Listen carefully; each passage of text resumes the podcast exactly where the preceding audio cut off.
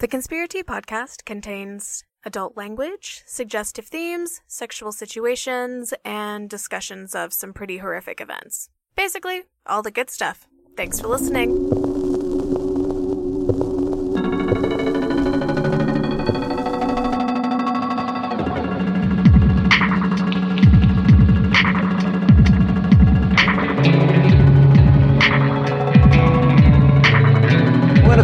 Anyone and everyone who's using this virus as a political weapon against the president. The standard flu every single year kills tens of thousands of Americans. We are now entering what will be the crucial defining 15 day period as it, as it relates to this virus, where we must slow the spread of coronavirus. It's actually the safest time to fly. Everyone I know that's flying right now, terminals are pretty much dead. We have a responsibility to slow down this virus and to think of other people during this time. And so, if you can keep your distance and prevent someone from getting close to you that might be sick, you could save your family, you could save the elderly, and help our country as a nation. It is absolutely disgusting that Democrats are seeking to use this complex virus to score cheap political points. This dangerous health crisis could dovetail quickly into a political crisis, already feeling economic ramifications of it all.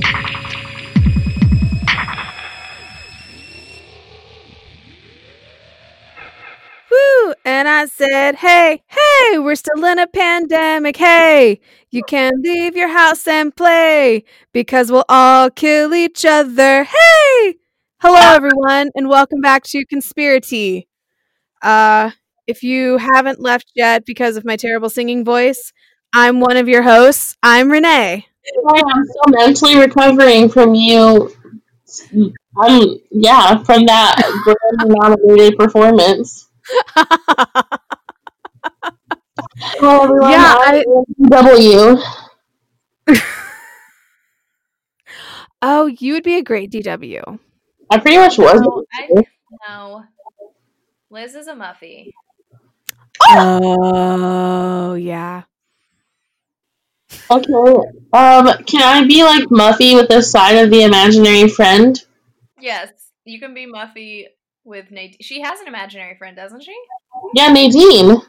No, DW does, but like, doesn't Muffy also have an imaginary friend? Oh, I don't know. I know that I always wanted Nadine, and I think that's when I knew that I also ha- liked girls. Because I never thought I mean, that's fair. And Renee is Francine. so Oh, true. man. Oh, my I mean, that's like, yeah. the thing I've ever heard.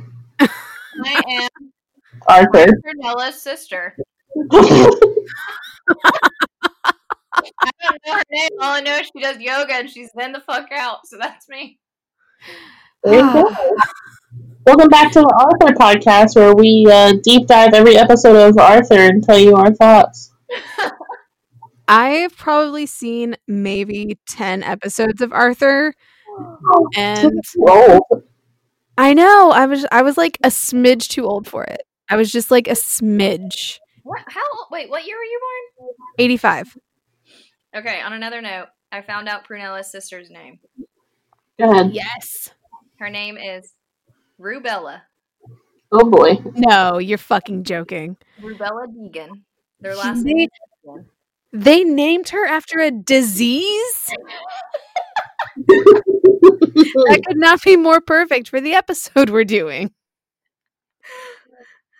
I am Rubella. Call me Rubella. I will. I will. I don't know who all of these people are. I was like, is this really an Arthur podcast now? And I looked, I had no idea what's going on. Ah, so back back and on track. How have how have you guys been? What? I What? said back home on the ranch. You know, meanwhile back on the ranch. Meanwhile, back on the ranch. Um, how how is how has your guys' week been? What have you been watching, reading, looking at, doing? God. Um, we watched we watched Have a Good Trip on Netflix, and that's a really. Did y'all watch that? No, now, but is there a sequel called See You Next Fall? What? Is there a sequel called See You Next Fall? Anyway, You won't know what you're saying. It's a classic joke. Having a when you trip somebody, you say, "Have a nice trip." Oh see you next Oh. fall. You. Anyways, no, it's actually it's pretty funny. And Anthony Bourdain is on there. That's why I asked you, Liz, if you had seen him talking about his Oh, well, now I gotta go because I'm gonna watch that right now. I'll see y'all later. God, he- No, it's too late. We're already all here. He said he has gone. He has probably tripped about 200 times. I'm not surprised. That's what I said. I was like, I'm not surprised at all. Yeah. Um, So we watched that, which was great. Um, Sean almost killed us. Um, Oh yeah, tell everyone about the uh, the uh, pandemic over there at your household. Listen up, kids. There are these things that grow in your yard that you can eat called wild onions and wild garlic. You know, they're completely edible. They grow pretty much anywhere. They might be in your backyard, might be in your front yard, might be in the woods across the street. They smell like onions. They're supposed to smell like onions. There's also these things called daffodil bulbs that look very similar to them. They might even have a slight onion smell. Or maybe that's just the poison in them. I don't know. But let me tell you, if you cut those up and put them in a salad and eat them, you're going to be puking your guts up and thinking you're going to die. Ugh. Um, and then having to call poison control to wonder and ask them if you are going to die. Um, as you can tell, I'm alive. Maybe not. Maybe I'm dead. Maybe I died and this is my ghost. It's fine. Um, yeah, just an you know a little mix up. My mind was like, "Oh, here I go. I'm. It's. I think his name's Chris from Into the Wild. Here I go. I'm gonna die. This is it. This is my time." Because that's a true story. Daffodil bulb. Any part of a daffodil is extremely toxic and poisonous to a human, but especially the bulb. You know what its nickname is? Death Camas. Oh my god! Its name is what? Death Camas. Oh my god, that's so Promise. metal. That's so know. Yeah. So, yeah. So, Sh- Sean made a salad and he picked all the greens from the garden and then he picked some daffodil bulbs, thought they were wild onions, cut them up, put it in the salad. We ate it. And then, like an hour after dinner, he was like, I don't feel so great. And I, I made some comment. I was like, Of course, you're sick again. Here we go. and he gets the kids upstairs to get them ready for bed and one of my children come come one of my little ones just runs downstairs and is like daddy's throwing up in the toilet. And i was like what? And then as soon as he said that not even joking i started getting dizzy started getting lightheaded and my stomach started turning and i was like oh shit and i ran to the bathroom and i started throwing up in the toilet. And Oh, so i'm like hey sean what'd you put in that salad? And he was telling me and I was like, Are you sure those were wild onions? Sure they weren't anything else? And of course, as we're looking it up, we realize that it's the daffodil bulb. Yes. That's my my story for the week. Um, just glad we didn't die. I am also glad you didn't die. And uh, you know, it should better luck next time, Sean. Um. Okay. Well, I um had a pretty big week in TV last week. I'm not really sure why, but I watched more TV. I think last week than I did the whole pandemic. I watched all of the new Mindy Kaling show. Never have I ever. That was Oh, really shit. good. And then I watched all of the Netflix show Outer Banks. and then I Oh watched man. Of the Hulu show Normal People. What else did I watch? How was that? Because um the previews when I saw the previews I was like, why do I want to watch another show about um semi interesting white people being in love with each other? But really though, this one is really good. I cried really hard, and that's like not like my normal Liz like gets emotional at everything cry, but like cry cry. It was Mhm. really. It's really good. It's really in depth. It's like hard to explain without giving it away, but it's not like typical. And I wanted to talk to you guys about this. Have you guys? Do you remember in two thousand nine? The show, it's like the first limited series, I want to say, maybe, big maybe, called Harper's Island. It sounds familiar. So it was on in 2009. It was one season, obviously. And it's like a big, long episode of Clue. It's on Amazon Prime now. And um, it's like basically all these people return to this like island off the coast of Seattle where all these murders happen. Oh, happened a long time ago, and they're all returned there for a wedding. And then like people keep getting murdered and hacked left and right, and you can't figure out who's doing the murdering because everyone has ulterior motives. It's basically a long mid 2000s episode, or like, yeah, of Clue. It's so freaking good. Oh, dude, I fuck, I love Clue, so I'm down for that. It is so good. And I uh, have been reading much less news, so I'm not panicking every day anymore. Well, that's good. It's it's good to step away. I try to stick to funny Twitter rather than news Twitter. Oh man, so I found out this week um that mankind discovered how to make beer before we discovered how to make bread. Bread making bread is a byproduct of mankind making beer. That's what I was about to say. What? No, it wasn't. No, it wasn't. Heard. No, it was. Not not those Don't take exact story, words. Katie. Don't take my story. No, not those I found this out this week. like I've, I've I've heard something like that before.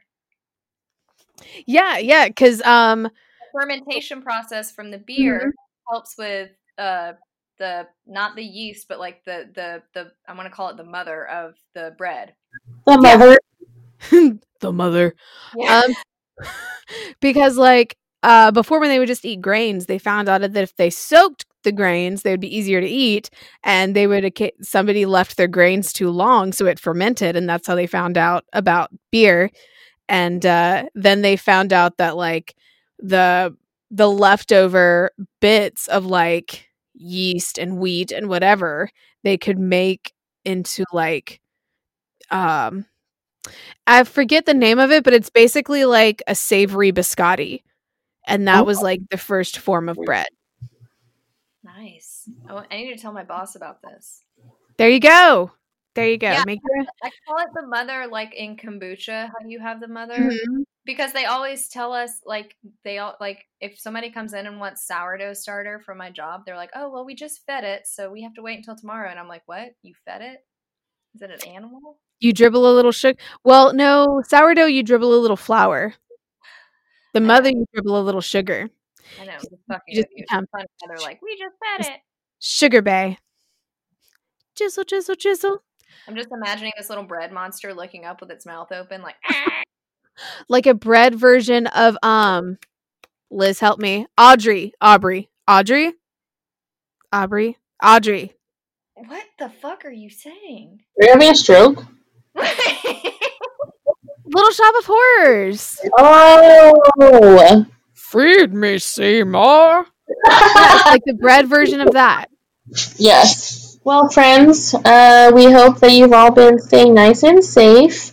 And uh, if you have been scared by all of the um, news and pandemic, and if you're just feeling overwhelmed by all of it, buckle up because we're about to give you a lot more. Please, um, hope you're not too scared of what's already happening in the world right now, because here's some more fear for you: plagues and pandemics throughout history.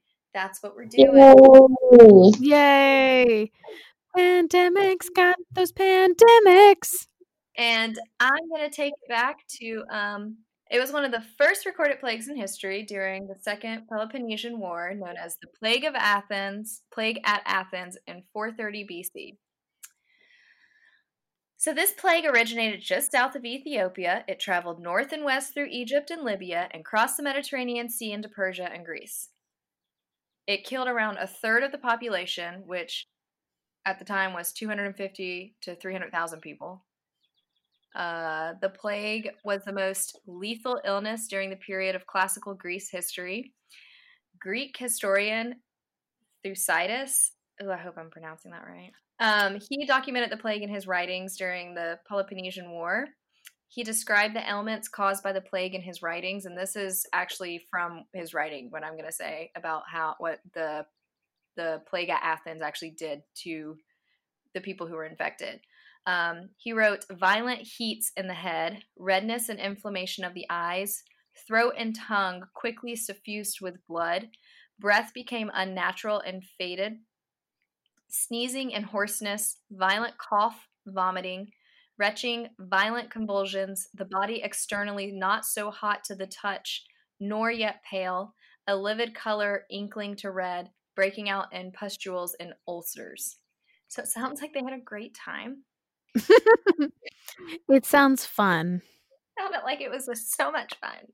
Um, he also described the fevers as something that caused people to wear nothing because the clothes would rub on their skin, causing so much pain. Some would just sit in ice cold baths to relieve the fever. Uh, he also said if people made it past the initial period of infection, they would typically die from violent ulceration and severe diarrhea. The people who survived were left with their genitals being disfigured, along with fingers and toes, blindness, and loss of memory. Some of the earliest casualties of the plague were physicians. They had to come into close contact with infected people, and they had no idea what the disease was or how to treat it. And from physicians dying, they realized the disease was very contagious. Historians have tried to figure out what the disease was, making a lot of guesses as to what type it was. They studied the disease and its ailments, and their guesses ranged from typhus, typhoid, smallpox, the bubonic plague, measles, and even here's going back to the Salem witch trials ergot poison. Oh dang! What? Yeah. Talk about a throwback. Right. Um, scientists and historians still are not sure about what the outbreak really was, but they're still studying the writings by Thucydides, if that's how you say. It. I'm sorry. Once again, if someone wants to correct me, please do. Um, so that's like one of the first ones I could find, which obviously that goes way back there. So if the plague at Athens was, you know, since they couldn't really categorize it as one of the forms of the bubonic plague, let's go to one of the first known origins of the bubonic plague, uh, which is have it was thought to have originally been known as Justinian's plague back in 541 uh, to 542 AD. The plague started in Constant, Constantinople in 542 AD, and the plague continued to be around for the next 225 years before it disappeared in 750 AD. The plague is thought to have originated in Egypt and it spread in two directions north to Alexandria and east to Pal- Palestine. The plague was transmitted by black rats on the grain ships. Constantinople was the main place where grains were brought and stored for the empire. One of the rats, um, it's also one of the rats' favorite things to eat. So, being that the grains were stored in warehouses, it was a massive breeding ground for rats and a feast for them as well. The plague became a problem when the summer months took an unusual and unexpected turn.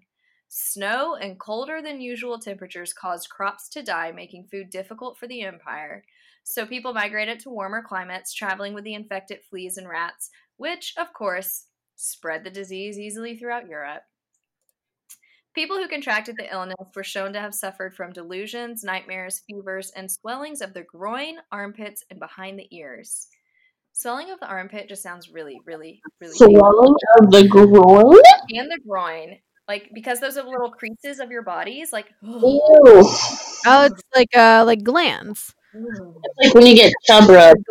A glandular disorder. Because just can you imagine trying to put your arms down where your armpits are, and it's like you can't because it's like swollen. I've had my armpits burn before after getting waxed, and if it's anything like that, I think I would rather die. Oh, well, there you go. Um, people either suffered greatly for days before dying, or they died almost immediately after symptoms initially came on.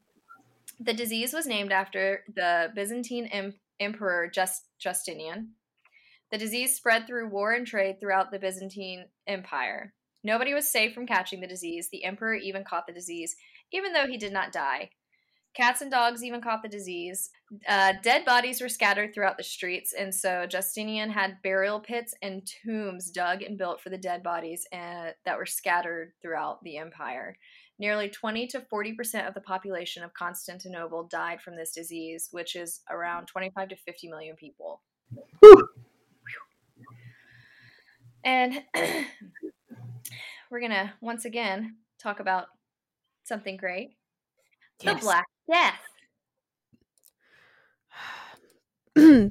I will say if I could if I was thinking about this earlier in the week while I was doing my research, if I could be any profession during any time in history, I would be a plague doctor. A thousand percent.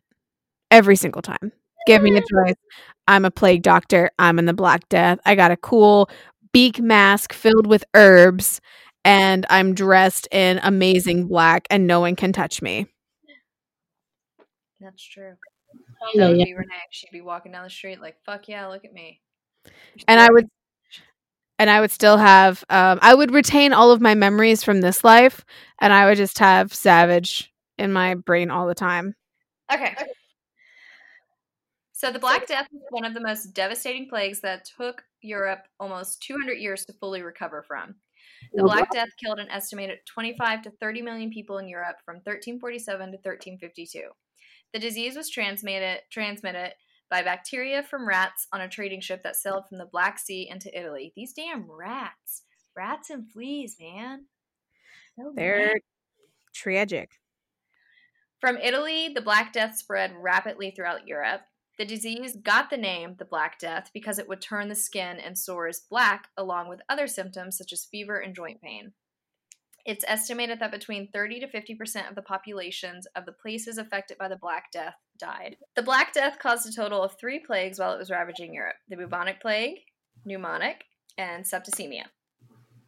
The most common plague out of the three at the time was the bubonic plague. The bubonic plague caused, like I said before, severe swelling of the groin and armpits, which return a black color. Um, and it is deadly if left untreated. It kills between 30 and 75% of people within 72 hours after infection sets in. That sounds awful. By the end of 1349, the Black Death had spread throughout the trade routes into France, Britain, Spain, and Ireland. In 1350, the disease began to spread through Russia, Germany, Scandinavia, and the Baltic Seas.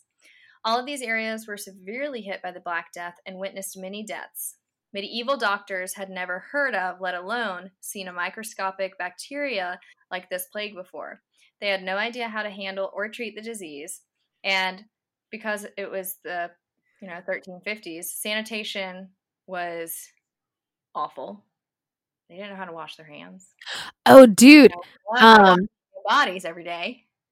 um plague doctors during the Black Death, plague doctors were actually like more hygienic than hospital doctors in like the early 1900s. I believe that.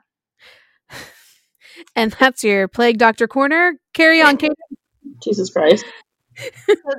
the people in these regions at the time did not fully understand what was happening. Um, all they knew was that people were dying at a fast rate after becoming severely ill. So instead of kind of staying put in their own areas and cities and countries, they fucking fled all the cities, in turn spreading the disease throughout Europe way faster and easier. Uh, the death toll was so high and at such a fast rate that officials were not sure what to do with all of the dead bodies, so carts piled high with corpses became a common thing to be seen on the streets throughout different cities. So they it's believed that the death toll is somewhere between 25 to 30 million people, but they say some uh, upwards of 75 to 200 million actually died, which seems like. That's, That's- in Europe. That's So. so many people. Yeah. So now we're going to move to from 1817 to 1824. Many Asian countries experienced the first cholera pandemic. The pandemic is thought to have started at the Gang- Ganges River and was brought back and spread throughout other parts of Asia by travelers. Cholera is a bacteria that lives in water, and when it enters the body, it lines the intestines, causing excess water to be released, resulting in diarrhea along with rapid loss of fluids and electrolytes. You know, after you feel hungover, that's kind of what happens. So when you're swimming in the river and you feel something quiver, diarrhea, diarrhea. When you're sliding into third and you feel a little turd, diarrhea, diarrhea.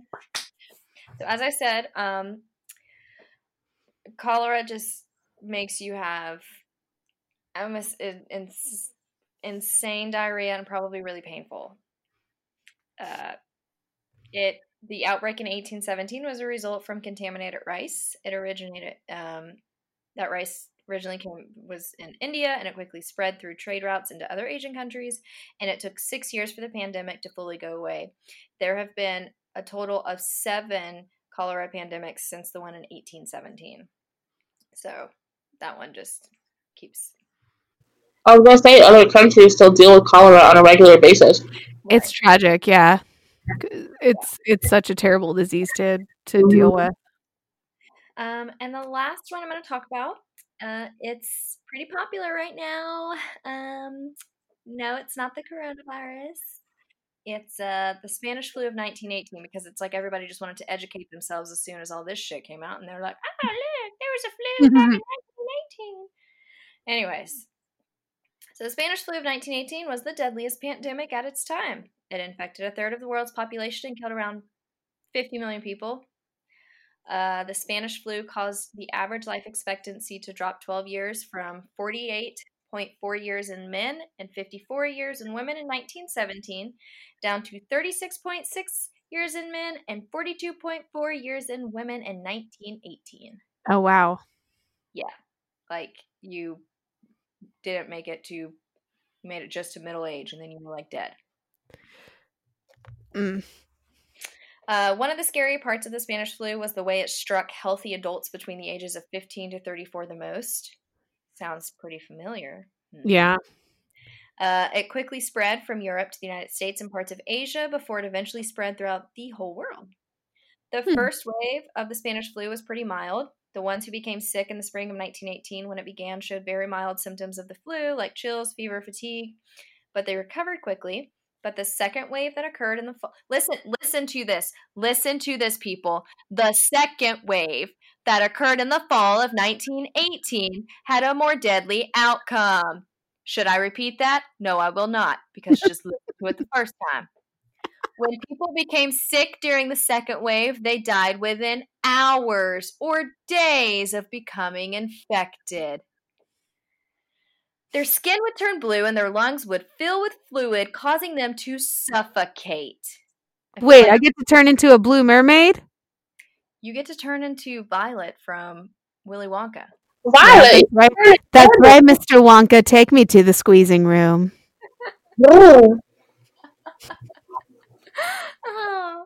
So doctors were unsure how to treat the flu, um, which this part I found very interesting, and um, I have some parts to say after this about what I think.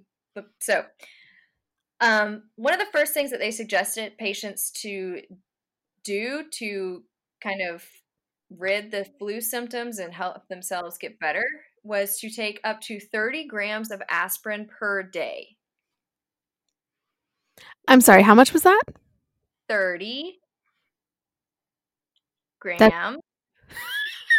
How many milligrams is that? Uh, 3,000? That's what I was thinking. Wait. Yeah. Yeah, that's what I was thinking. That's crazy.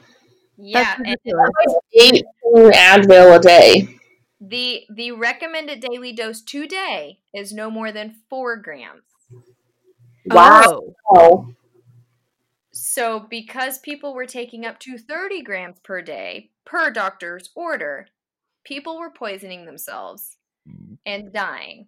So my theory, this is my theory, because the Spanish flu was such a huge deadly pandemic that struck us and you know until this one that we're going through today which is just causing all sorts of shit Woo. um i don't like i got- i didn't look into it but wondering how many people died from the actual flu compared to how many people died from accidentally poisoning themselves having an overdose of taking 30 grams of aspirin a day or even more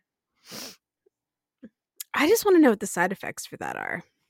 I'm sure you're I'm sure you would be fucking hallucinating, dizzy as hell, and probably your body would slowly start to shut down. Like that that sounds painful. Ugh. Um, but the Spanish flu was one of the first times that they used quarantine uh, in a pandemic throughout, you know, places. Um, so people kind of stayed put in their cities and states and countries for a while, um, except for you know some places that decided to have huge parades with hundreds, thousands of people. Yeah. We're not going to talk about that Which which we're doing on a daily basis now. we're not going to talk about that either.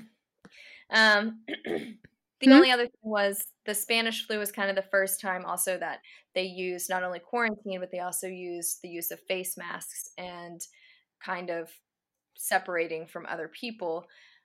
But their face masks were way cooler. Way cooler. I've seen photos. Dude, I just looked up um the side effects of overdosing on aspirin just cuz I was curious cuz I need to know everything. Um and symptoms include nausea, ringing in the ears, fast breathing, fever, seizures, mental confusion, kidney failure and respiratory failure. Like I said, it sounds Damn. Yeah. So like you're deal it's like you either deal with that or you get the Spanish flu. once again, um, second wave worse. Keep that in mind. Ay, ay, ay. Second wave second wave of new wave music, great. Second wave of pandemics, terrible. so, kids, I am going to be covering the uh, quick little tour down memory lane. You know, there's so much to love about American history. You got your slavery, you got your capitalism, you got your genocides, Mm. your wiping out of entire cultures, and you've got dangerous epidemics. God, good lord.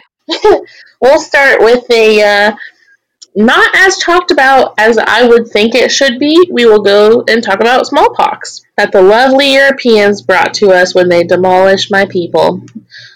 In 1633, the common symptoms of smallpox are high fever, chills, severe back pain, and rashes. So it started in the Northeast, obviously, where the pale faces came from, and would wipe out entire Native American tribes. Over 70% of the Native American population was killed by 1721. And in 1722, 844 of the 5,889 Bostonians who had smallpox died from it. In hmm. 1770, Edward Jenner developed a vaccine from cowpox. It helps the body become immune to smallpox without causing the disease. And then flash forward a, a long time, longer than you think it would take. In 1972, there was a large vaccination initiative, and now it is gone from the United States, and vaccines are no longer necessary. Yay! Ending for everyone but the native, Yeah. as usual. Jumping ahead to the Caribbean, man. 19. Wait, I'm sorry, that was dyslexia. 1793, yellow fever. Philadelphia was once the nation's capital and its busiest seaport. In one particularly humid summer, refugees leaving a yellow fever epidemic in the Caribbean islands sailed on in, carrying their little yellow germs with them. It causes swelling of the skin, fever, and bloody vomiting. 5,000 people died, and 17,000 fled the city.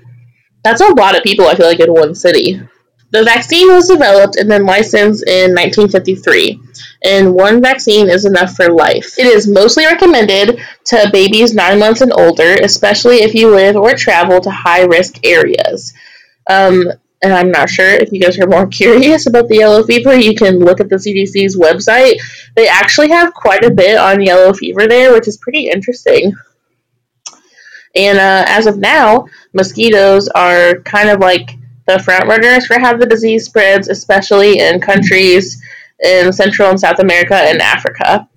And eliminating them has been successful in controlling yellow fever. It has no cure, but someone who does recover automatically becomes immune for the rest of their life. So, another moderately happy ending. I guess.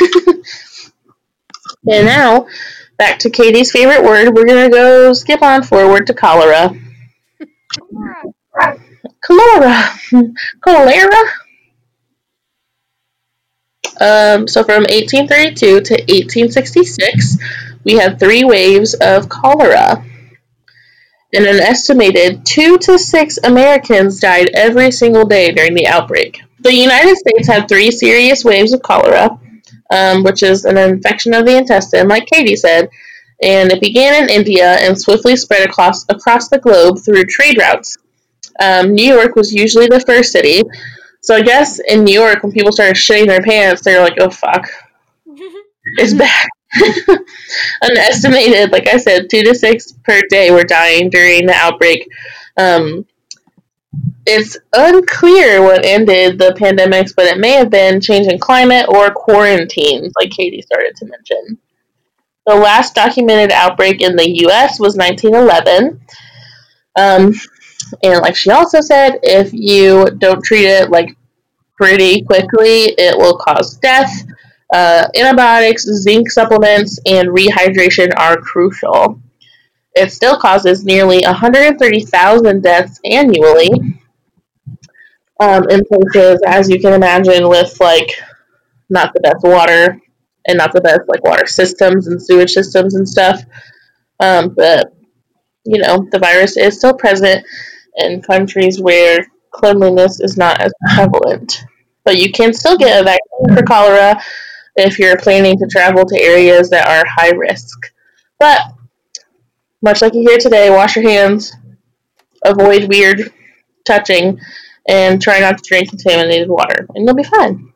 It is like way harder than you think not to drink contaminated water though, because like how do you know? For sure. Okay, we're gonna hop on up to my second favorite colored fever, which would be the scarlet fever. Scarlet fever is a bacterial infection that can occur after strep throat. Just like cholera, scarlet fever epidemics came in multiple waves. So during the 1858 epidemic, 95% of people who caught the virus were children. Um, older studies argue that scarlet fever declined due to improved nutrition, but research shows Trump, listen up. Improvements in public health and public health funding were the cause of eradication. There is no vaccine to prevent strep throat or scarlet fever. It is important for those with strep throat symptoms to seek treatment as quickly as possible. Your doctor will typically treat it with antibiotics. So, that could be us in a couple years, you know. Just like, oh no, I think I got the COVID. Can we call it like But they're beer virus. I have that citron fever? Ew. I love That'd that be good. cover. I would do that. I got I got Miss Rona. Miss Rona's appearing again. Madam Roni and cheese. Oh, bad. ruin macaroni and cheese for me. Fine. We should do a whole episode of macaroni and cheese. I know it doesn't really fit into our. I'm sure we can find like a macaroni and cheese murderer. Do you know what's in your macaroni and cheese? Do you know where your mac is coming from? I'll murder someone over some damn macaroni and cheese, and then we'll have something to talk about. Um, 1906. We are just moving through here. Typhoid Mary. Dun dun dun. Hero. Oh, so I'm sorry. Your hero? She's a great woman in history. Well, all right. Uh, so, one of the biggest typhoid fever epidemics of all time broke out between 1906 and 1907 in New York because Renee's personal Lord and Savior, Mary Mallon, often referred to as Typhoid Mary, spread the virus to about 122 New Yorkers during her time as a cook on an estate and in a hospital unit. About five of those 122 New Yorkers passed away from the virus. Annually, 10,771 people passed away from typhoid fever. Still not half as many as the coronavirus, but okay. Medical testing showed that Mallon was a healthy carrier for typhoid fever. Typhoid fever causes sickness and red spots to form on the chest and abdomen. A vaccine was developed in 1911, and an antibiotic treatment for typhoid fever became available in 1948. Now, I don't know if y'all know this, but it is still around and you can still get it. It's really rare. Like, it would be like shocking and like crazy, but it, it can definitely still happen. Moving along now, 1918, the Spanish flu. The Spanish flu is a mutating influenza, and it actually does not come from Spain, yet it circles the globe annually.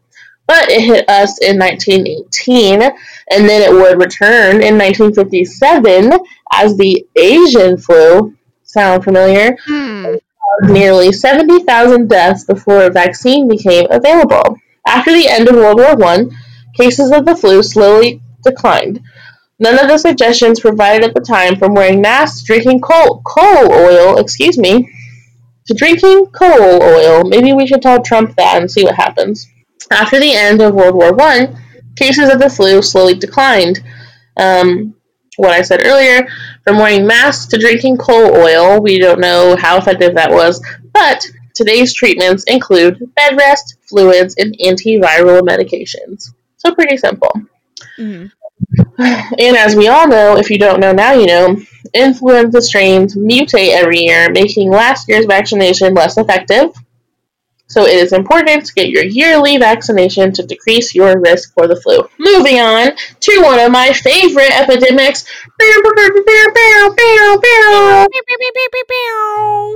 Diphtheria. So diphtheria peaked in 1921 with 206,000 cases. It causes swelling of the mucous membranes, including in your throat, that can obstruct breathing and swallowing. Sometimes a bacterial toxin enters the bloodstream and causes fatal heart and nerve damage. By the mid 1920s, researchers licensed a vaccine against the bacterial disease, and infection rates plummeted in the US. Woohoo, science! More than 80% of children in the United States are vaccinated for it, and those who contract the disease are treated with antibiotics. Perhaps the biggest boy, polio, is a viral disease that affects the nervous system, causing paralysis. It spreads through direct contact with people who have the infection. The first major polio epidemic in the United States occurred in 1916, but didn't reach its peak until 1952, Damn. Ooh. which I don't like. that gives me an icky feeling on the inside. Yeah, definitely. Of the 57,628 reported cases, which is not that much, considering, there were 3,145 deaths. Yeah, small rate, but still awful. Three years later, Dr. Jonas Salk developed a vaccine, and by 1962, the average number of cases dropped to 910. The CDC reports that the U.S. has been polio free since 1979. Nowadays, getting vaccinated for polio is very important before traveling because there is no cure.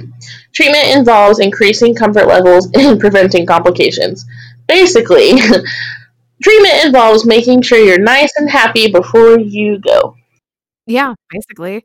Like you've, I'm sure um, everyone, well, maybe not because I'm old.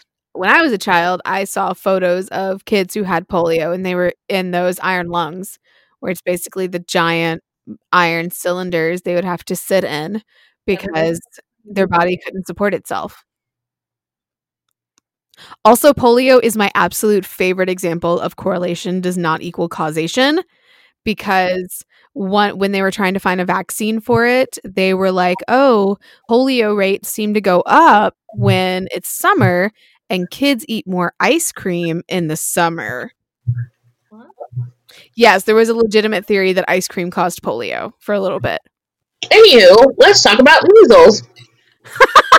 Let's talk about measles. Let's talk about polka dots. Let's talk about runny noses, coughing red eyes, and sore throats. Let's talk about. Ooh. Liz, that was class. That was amazing. I've seen Pitch Perfect a lot. Dude, one of the most one of the most terrifying things about measles to me is that their R rate, so like their infection rate, like um I think the common like the regular flu has an infection rate of like R 1.2, which is like one person will infect 1.2 other people on average. Measles has an infection rate of R 12 to 18. Oh my god. Yeah, measles is highly, highly contagious. Yeah, it's like air. You literally just breathe on someone or near someone. Yeah. So I'm so glad I was vaccinated against it. Woo. Anyways, continue. I'm sorry. I think I remember listening to. Uh, oh, by the way, everyone, if you want to learn from people who are actually epidemiologists, I would highly recommend this podcast will kill you. That's the name. They are incredible, and each episode they go like super, super, super in depth on like the history, the epidemiology, what happens, the cure, the cause, etc. Mm-hmm. And it's like the best, literally the best podcast ever. Renee, do you listen to that yet? I have listened to a few episodes. Um, I am trying to catch up on podcast episodes now. It's just difficult for me because I have no commute now. So I, I just have to like it's difficult for me to like listen to a podcast and work, but I'm trying to fit in all my podcast episodes I've been missing. Measles is a virus. Before I sang it to you, so now I'll sing it to you. Wait, no, I will say it to you. Measles is a virus that causes a fever, runny nose, cough, red eyes, and sore throat, and a rash that spreads over your entire body. Sound fun? It's a very contagious disease, and it spreads through the air. Still interested? In the early 20th century, most cases involved children due to inadequate vaccination coverage. Yay! like how I made that an infomercial for measles? oh, there's more. For the low, low payment of one vaccination, you can avoid this disease. Doctors began to recommend a second vaccine for everyone, and since then, each year has had fewer than a thousand cases. Um, the U.S. experienced another outbreak of measles in 2014 and 2015. The CDC reports that this outbreak was identical to the measles outbreak in the Philippines in 2014.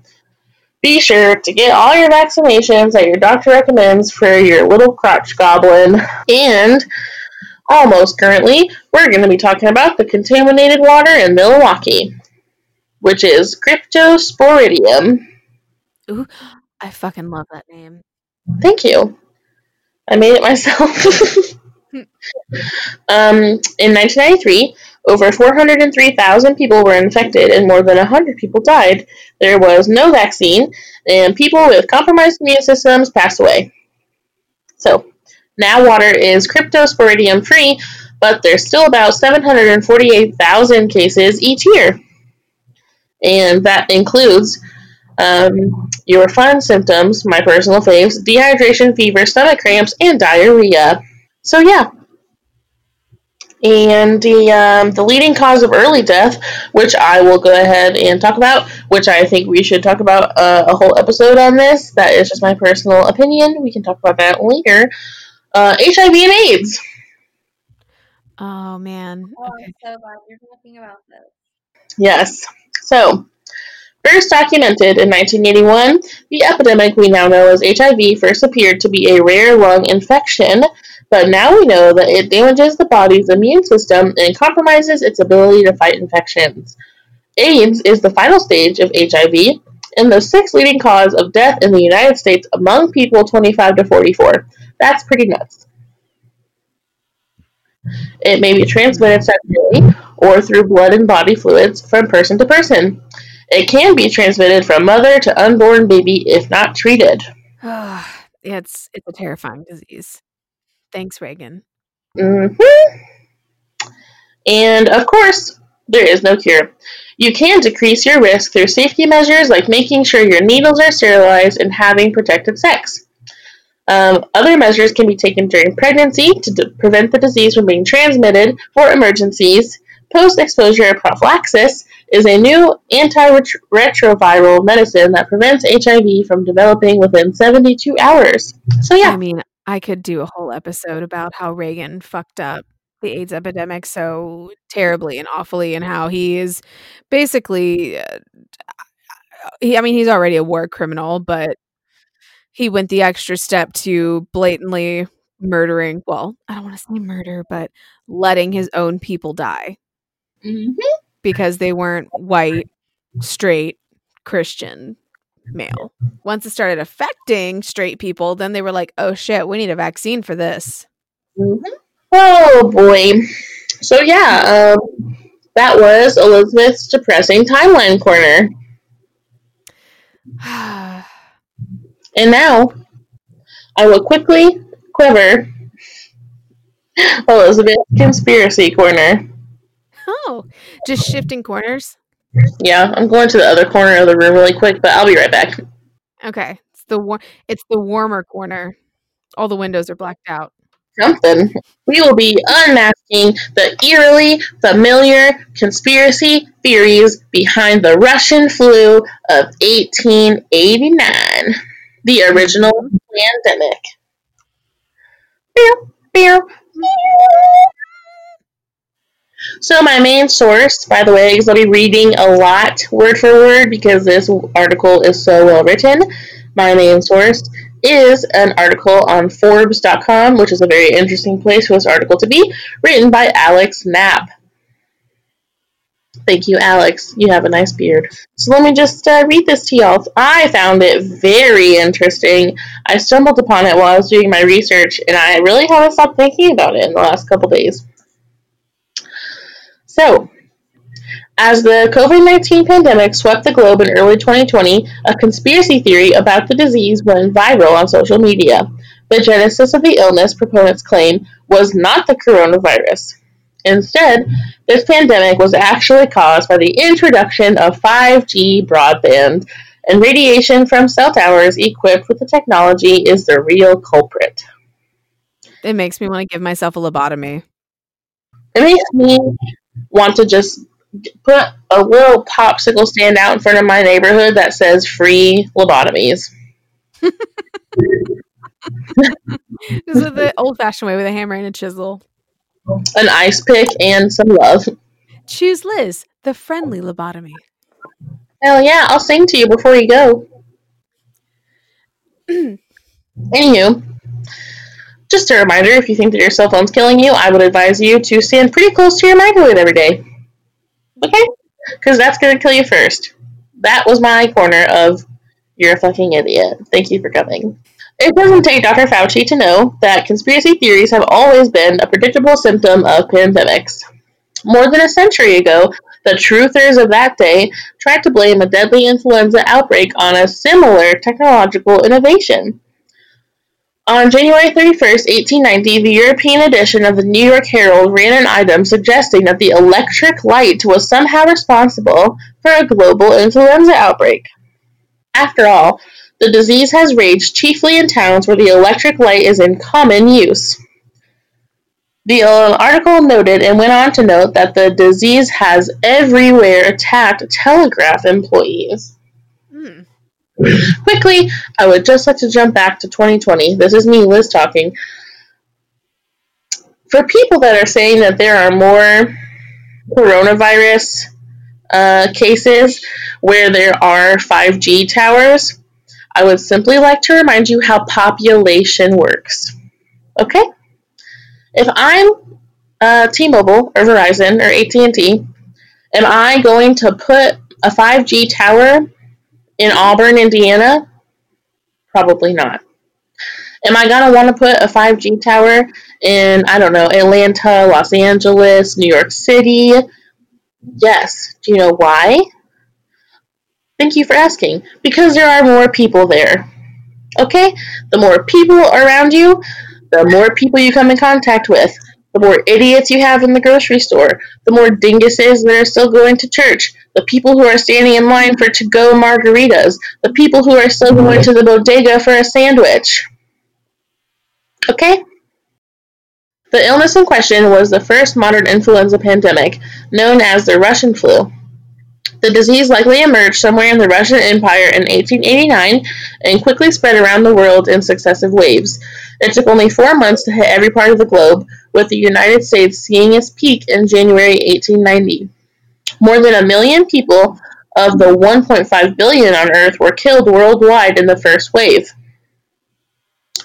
The Russian flu was in part a consequence of a newly globalized world. Railroads and transoceanic steamships were perfect conduits for the disease, accelerating its growth across countries and continents. As with COVID 19, the earlier pandemic also caused a spread of misinformation, conspiracies, and countless dubious therapies. Instead of the internet, these ideas were promulgated by newspapers and telegraphs, but the impact was very similar. People have a need to know the truth, and they also have an existential need to feel safe, says Dr. Karen Douglas, a researcher who studies the psychology of conspiracy theories, which is a very interesting job, by the way. I would really get in on that because it like it really just like boggles the mind how and why people kind of like lean in on these things. And it usually boils down to like what she said. People fucking freak out when they don't know an answer to a question, so they come up with all these crazy things that just make sense and roll with it. Like, yeah, the light bulb, it's killing us all. like, what? And it's also like the desire to know more than anyone else. Like you have this secret inside knowledge that nobody else does. If only people would wake up and realize the knowledge you know. Yeah, which really blows. Like some of the greatest inventions and thinkers and innovators in the world took years and years, sometimes decades, to get their recognition. It's because they had to consistently prove themselves over and over and over and do all these studies and like factors and tests and lab works and publishing all their articles. But then you have fucking your friend like I don't know, Paco on Facebook, who's like, Did you guys know that we're all sick because cell phones? And the oh, yeah, the guys who didn't pass high school. But suddenly yeah. they're epidemiologists and always the people engineers. Yes. Yes. And like, wow, that's so crazy. I haven't seen you since the eighth grade when you got that girl pregnant and I uh I heard that you just got out of prison, so I'm very interested to know where you came up with this. I don't fucking know. It's wild. Anywho, when reports of the Russian flu first emerged, medical science was in the middle of a major transition. The early 19th century was dominated by what's known as the miasma theory, which is the idea that diseases spread through, through the inhalation of bad air from rotting matter, which is also nuts. By the mid 19th century, though, the germ theory of disease, what we now understand as the idea that illness is caused by microbes, became increasingly popular, though proponents persisted um, from the miasma theories into even the early 20th century. The proto-trutherism from the Russian flu has close parallels in today's pandemic. Although scientists know quite a bit about the novel coronavirus causing COVID-19, that hasn't stopped speculation about its origins. One prominent conspiracy theory is that the virus was deliberately bioengineered in a lab to cause the pandemic. Depending on which theory you believe, the culprits this is my favorite. The culprits behind COVID-19 range from the Chinese government to the US government to Microsoft co-founder Bill Gates. The coronavirus behind this pandemic almost certainly naturally evolved. There is already considerable genetic evidence pointing to it, but that doesn't halt the rampant and frequent speculations. Uh, it's a classic example of a phenomenon in conspiracy theory research that people perceive patterns that are impossible or at very best unlikely. People essentially join the dots when connections should not be made. When there is so much information going around, pieces of information often contradict each other and they are more likely to see the illusory patterns. So, the lack of misunderstanding about the new deadly strain of flu left doctors so perplexed as to the best way to treat it. An 1889 article in The Lancet conceded that our want of complete knowledge of the nature of the disease renders it difficult to suggest measures of prophylaxis other than the uniform observance of general hygienic rules which is literally what we're doing today. It's like you can't convince people of anything, so everyone has just made it so concise. Just like wash your hands, cover your mouth, and keep your old people at home. Mm. like, ugh. in the science.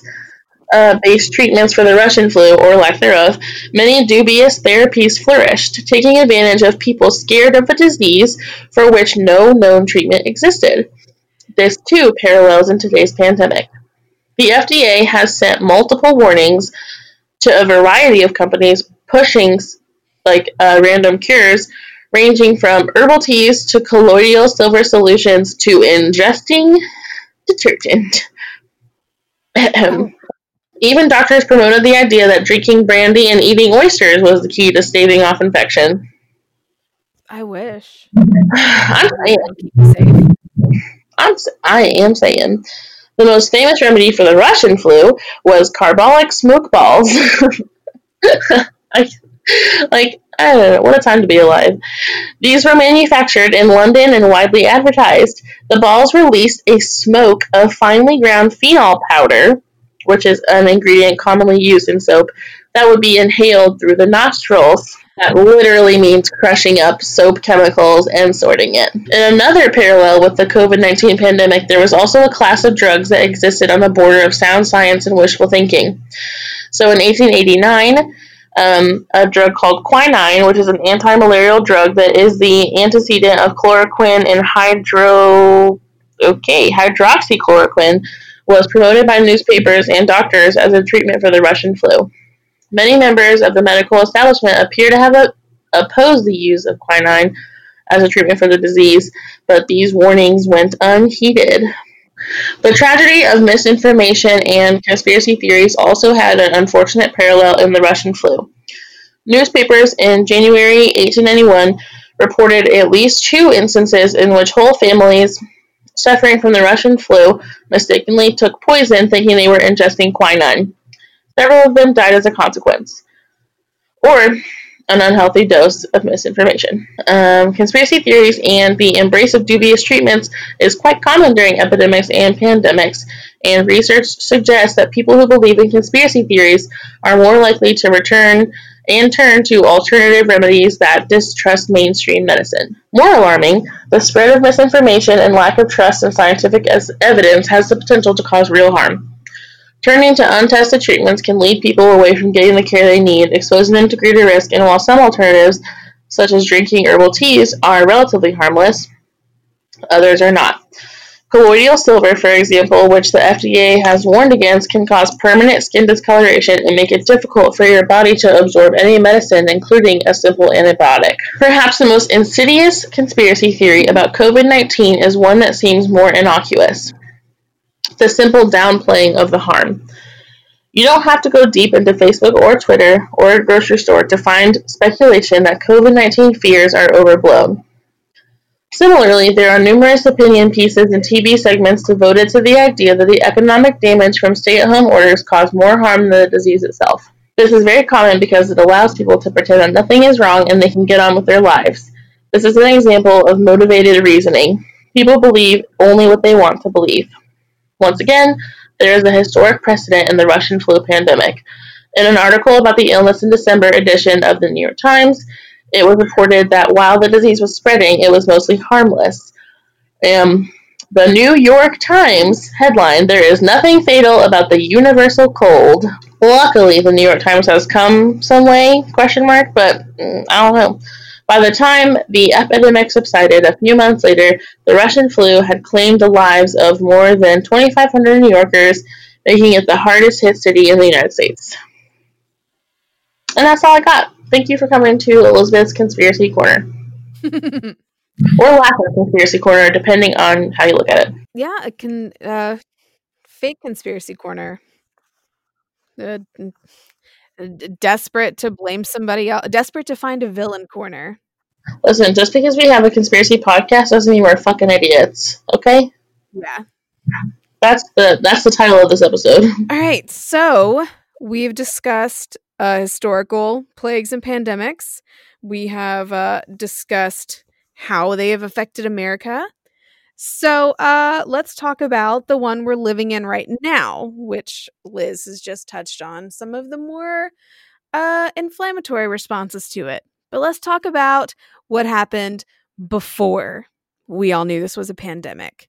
Um, specifically, just to answer the question was the world prepared for a pandemic which i found pretty interesting so in a very eerie form of foreshadowing in october of last year the global health and security index released data ranking 195 countries on how prepared they were for a pandemic countries received points on six factors uh, prevention, so the prevention of the emergence or release of pathogens, detection and reporting, early detection and reporting for epidemics of potential international concern, rapid response, which was their capability of rapidly responding to and mitigating the spread of an epidemic, uh, health system, which is whether they had a sufficient and robust health system to treat the sick and protect health workers compliance with global norms, which was their compliance with international norms by improving national capacity and financing plans to address any gaps they had, and risk environment, which was how vulnerable they were to biological threats. So, would you like to take a guess over which country ranked number one out of 195 countries? Um, probably us. You're exactly right. The United States was ranked number one overall. So it doesn't make a whole lot of sense why the US would be ranked number one overall, especially considering how terrible the response has been so far. Um, and then when you read why we ranked so high, it actually makes you feel worse. So I'm going to try to go through all six categories and discuss the um, different category, well, different subcategories where the US ranks number one, just to kind of show how prepared we should have been. So, in the first category, prevention, the US scored number one in the following subcategories uh, biosecurity, because the US maintains an updated record of the facilities in which especially dangerous pathogens and toxins are stored and processed, including details on inventories and inventory management systems.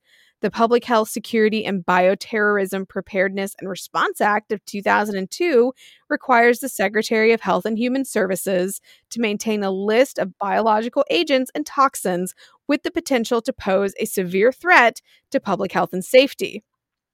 We also ranked number one in biosafety because the US has several established agencies responsible for the enforcement of biosafety legislation and regulations. According to the 2016 Joint External Evaluation of the United States, um, a self assessment report, the agency responsible for enforcing biosafety regulations on especially dangerous pathogens is the Federal Select Agent Program, jointly run by the Departments of Health and Human Services and the USDA.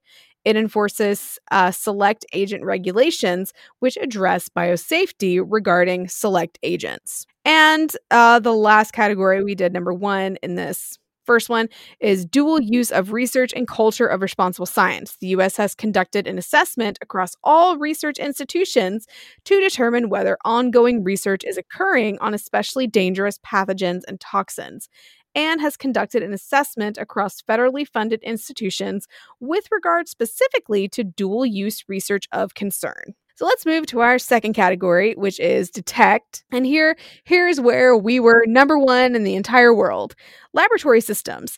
Uh, the 2016 Joint External Evaluation Self Assessment reported states reference laboratories in the National Labor- Laboratory System.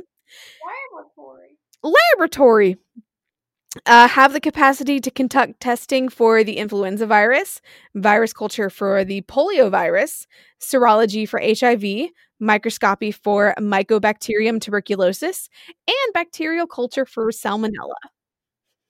Um, we also ranked number one in our epidemiology workforce because we have applied epidemiology training programs available and publicly funded fellowships are available from the CDC. And the third one is data integration between health sectors because we've established mm. mechanisms for animal, human, and wildlife surveillance to share data within the Animal and Plant Health Inspection Services under the Department of Agriculture and the USDA, the CDC mm. under the Department of Health and Human Services, the Department of Homeland Security, the FDA, and the Food Safety and Inspection Service. Human and animal health agencies also share surveillance information through their emergency operations centers. And the third category, which is which was the most pressing for me, third category is respond. And we ranked number one in the following categories emergency preparedness and response plan. The US has a National Public Health Emergency Response Plan, which addresses planning for multiple communicable, communicable diseases with pandemic potential. public health emergency planning exists in the context of overall disaster planning set out in the National Preparedness System, or the NPS. The National Response Framework, last updated in 2016, defines U.S. doctrine for managing any type of disaster or emergency. I'm sorry. It, gets, it gets worse. Linking public health and security authorities. The public health and national security authorities have carried out exercises to respond to a potential deliberate biological event, and there are procedures for public health and security authorities to jointly respond to such an event. What? Yes. We also ranked number one in risk communication because the US government provides guidance on risk communication as part of its general disaster management system and information relating specifically to public health emergencies. The Incident Communications Emergency Policy and Procedures, part of the National Response Framework for Disasters, provides guidance for risk communicators during a coordinated federal response. And then uh, the last one we placed number one in this category was trade and travel restrictions. In the past year, the U.S. has not issued restrictions on the movement of people across its borders based on infectious disease risk, but has issued restrictions on imports of avian commodities from another country based on the risk of highly pathogenic avian influenza. So basically, we blocked stuff that could be related to the bird flu. The CDC publishes travel health notices in the United States. A level three warning is the most serious and advises against non essential travel, but does not ban it. The CDC has three level three warnings in place in December 2018, but its travel notices page has no evidence of mandatory travel restrictions. Hello? Moving on. Fourth category health. Health. If you can believe it, we ranked number one in categories in subcategories in the category of health. First one was communication with healthcare workers. This one's also really sad. Just going to go ahead and say it. this one's also really sad. Communication with healthcare workers. The CDC and Department of Health and Human Services have systems in place to enable communication between public health officials and healthcare workers during a public health emergency. The CDC's Health Alert Network enables cleared information about public health emergencies to be rapidly shared with public health practitioners and clinicians at a federal, state, and local level uh, infection control practices, and availability of equipment. The US has a publicly available strategy and plan addressing personal protective equipment, also known as PPE, supply issues for routine national use and during a public health emergency the National Health Security Strategy and associated implementation plan published by the Office of the Assistant Secretary for Preparedness and Response, Department of Health and Human Services, includes a strategy for improving the supply of PPE, which is explicitly included in the term medical countermeasures. All right, capacity to test and approve new medical countermeasures. In the US, both the Office of Human Subjects Research Protection and the FDA within the Department of Health and Human Services have regulations requiring ethical mm-hmm. review by an institutional review board before beginning a clinical trial. Clinical trials involving products reviewed and approved by the FDA must comply with FDA regulations. Those which are federally funded, supported, or conducted must comply with HHS regulations. If both criteria apply, they must comply with both sets of regulations. So we research our shit before we put out uh, a vaccine, basically. Um, would either of you like to guess where we ranked out of 195 in the subcategory of access to healthcare? 195. You were very close, Katie. Um, 187. Closer. We ranked 175 out of 195 in access to healthcare. Yes. Yep. so, okay, this is the um this is the fifth category norms. Actually, I'm going to skip this one cuz it's like it's just all basically norms is um how we relate to other countries and how we work with work with other countries to develop a national preparedness system.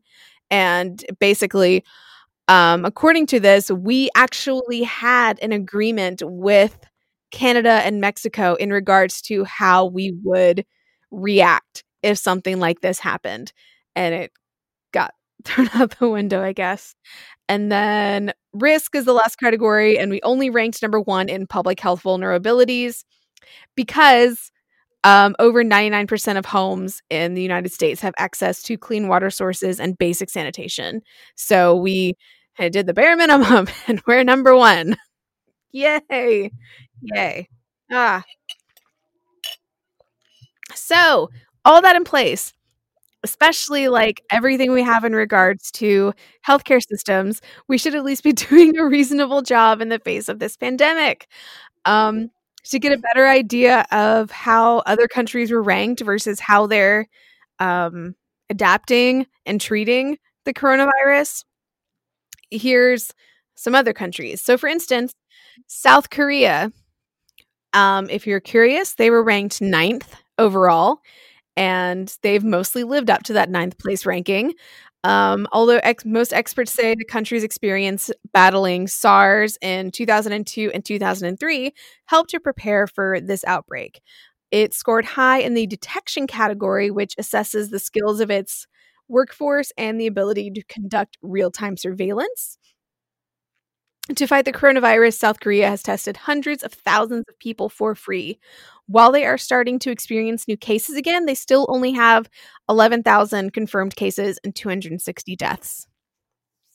Um, Italy, who was ranked 31st. Um, but what they're saying now is basically an analysis of flight data released by the GHS, the Global Health and yeah, Global Health Security Index team in March mm. 2020 demonstrated why the country has been hit particularly hard. So it's not necessarily their fault. Their analysis showed Italy ranks lower in its ability to detect and respond to an outbreak and that it experiences a high number of domestic and foreign travelers who transmit mm. illnesses every year, making it more mm. vulnerable to an outbreak. Today, the country's health systems are overwhelmed with shortages of hospital beds, ventilators, and healthcare workers. As of now, which is today when I checked, but obviously is going to be different when this episode is released, they have 223,885 cases with 31,610 deaths. However, as a whole, the country is finally beginning to flatten the curve.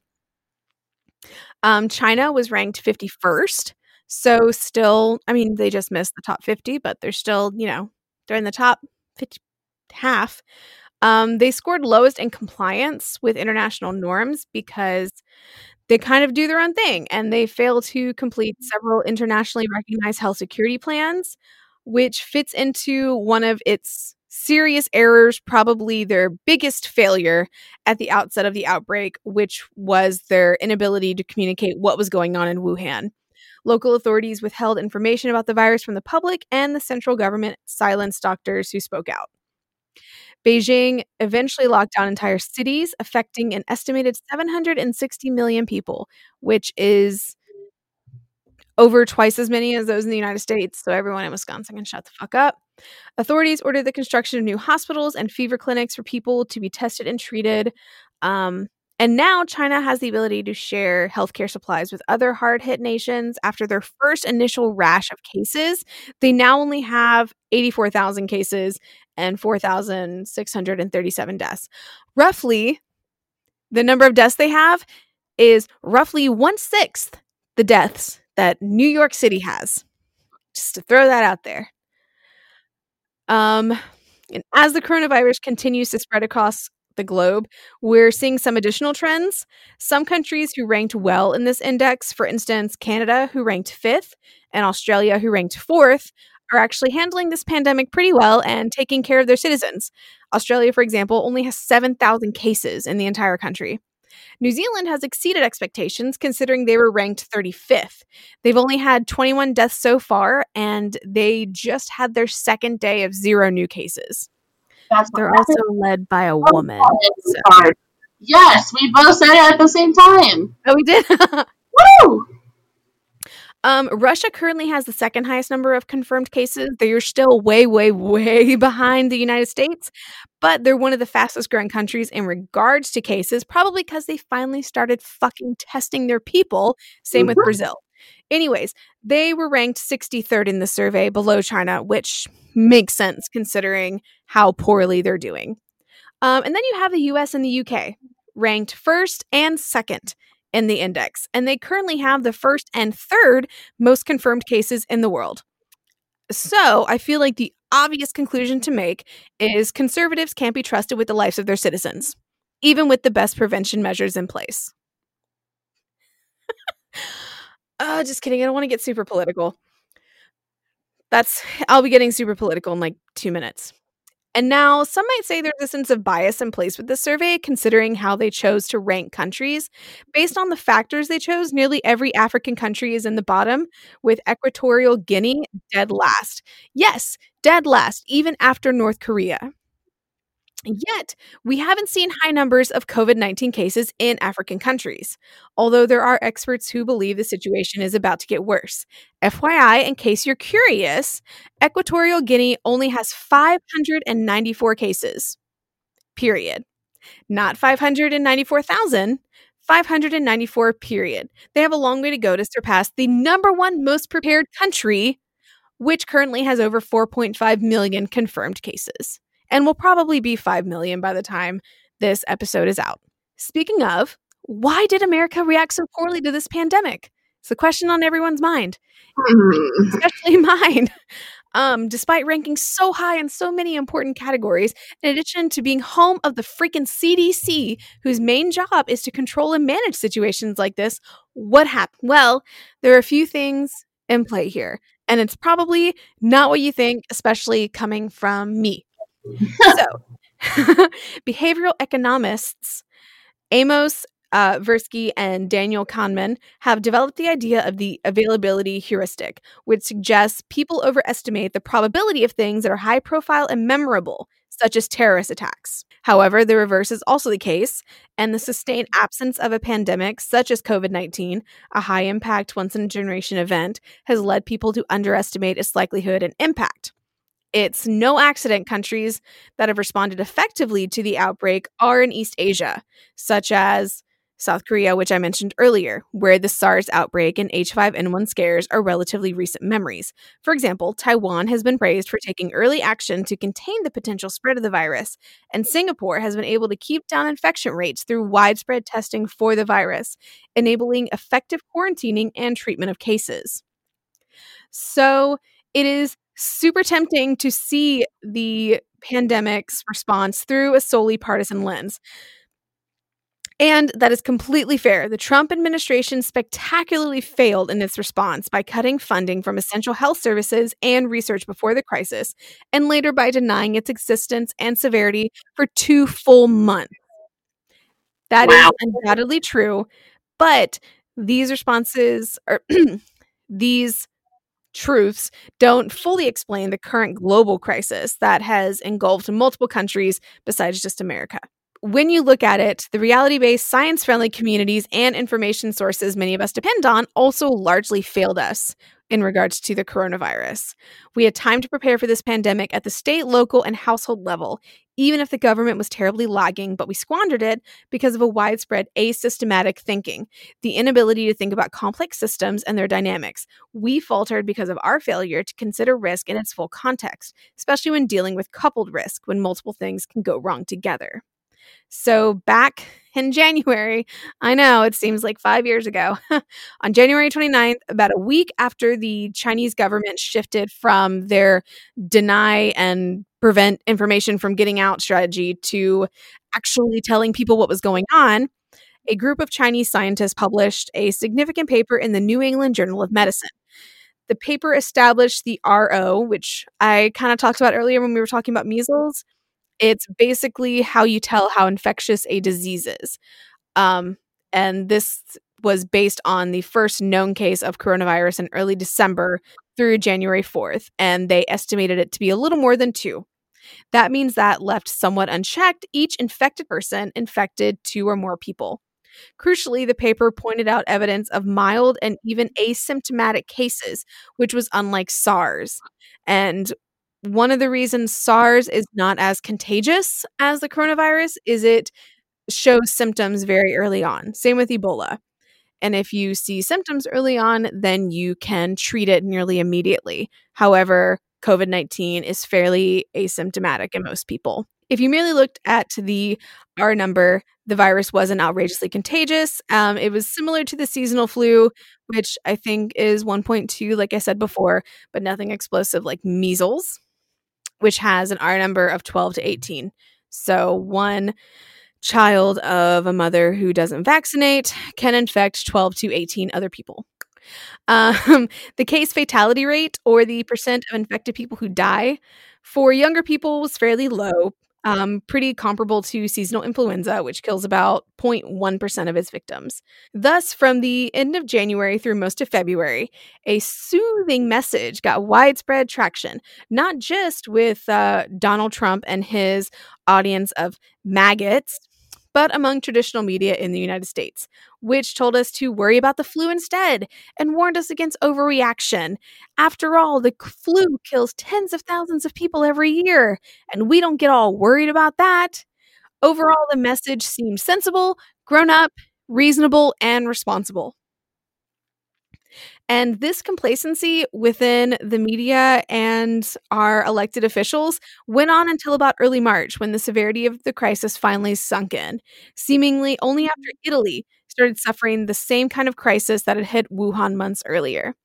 And I do remember that that was kind of the turning point when we started seeing people taking it more seriously, was when other countries besides China started seeing these astronomical rates of infections and we started to see what can happen if you don't take it seriously. I the I am haunted by the images and videos I saw from Italian hospitals during that time oh, period.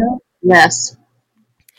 Uh, worse, COVID 19 wasn't even just another flu like illness. By January 9th, 29th, it was clear it caused severe primary pneumonia in its victims, unlike the flu, which tends to leave patients susceptible to opportunistic secondary pneumonia.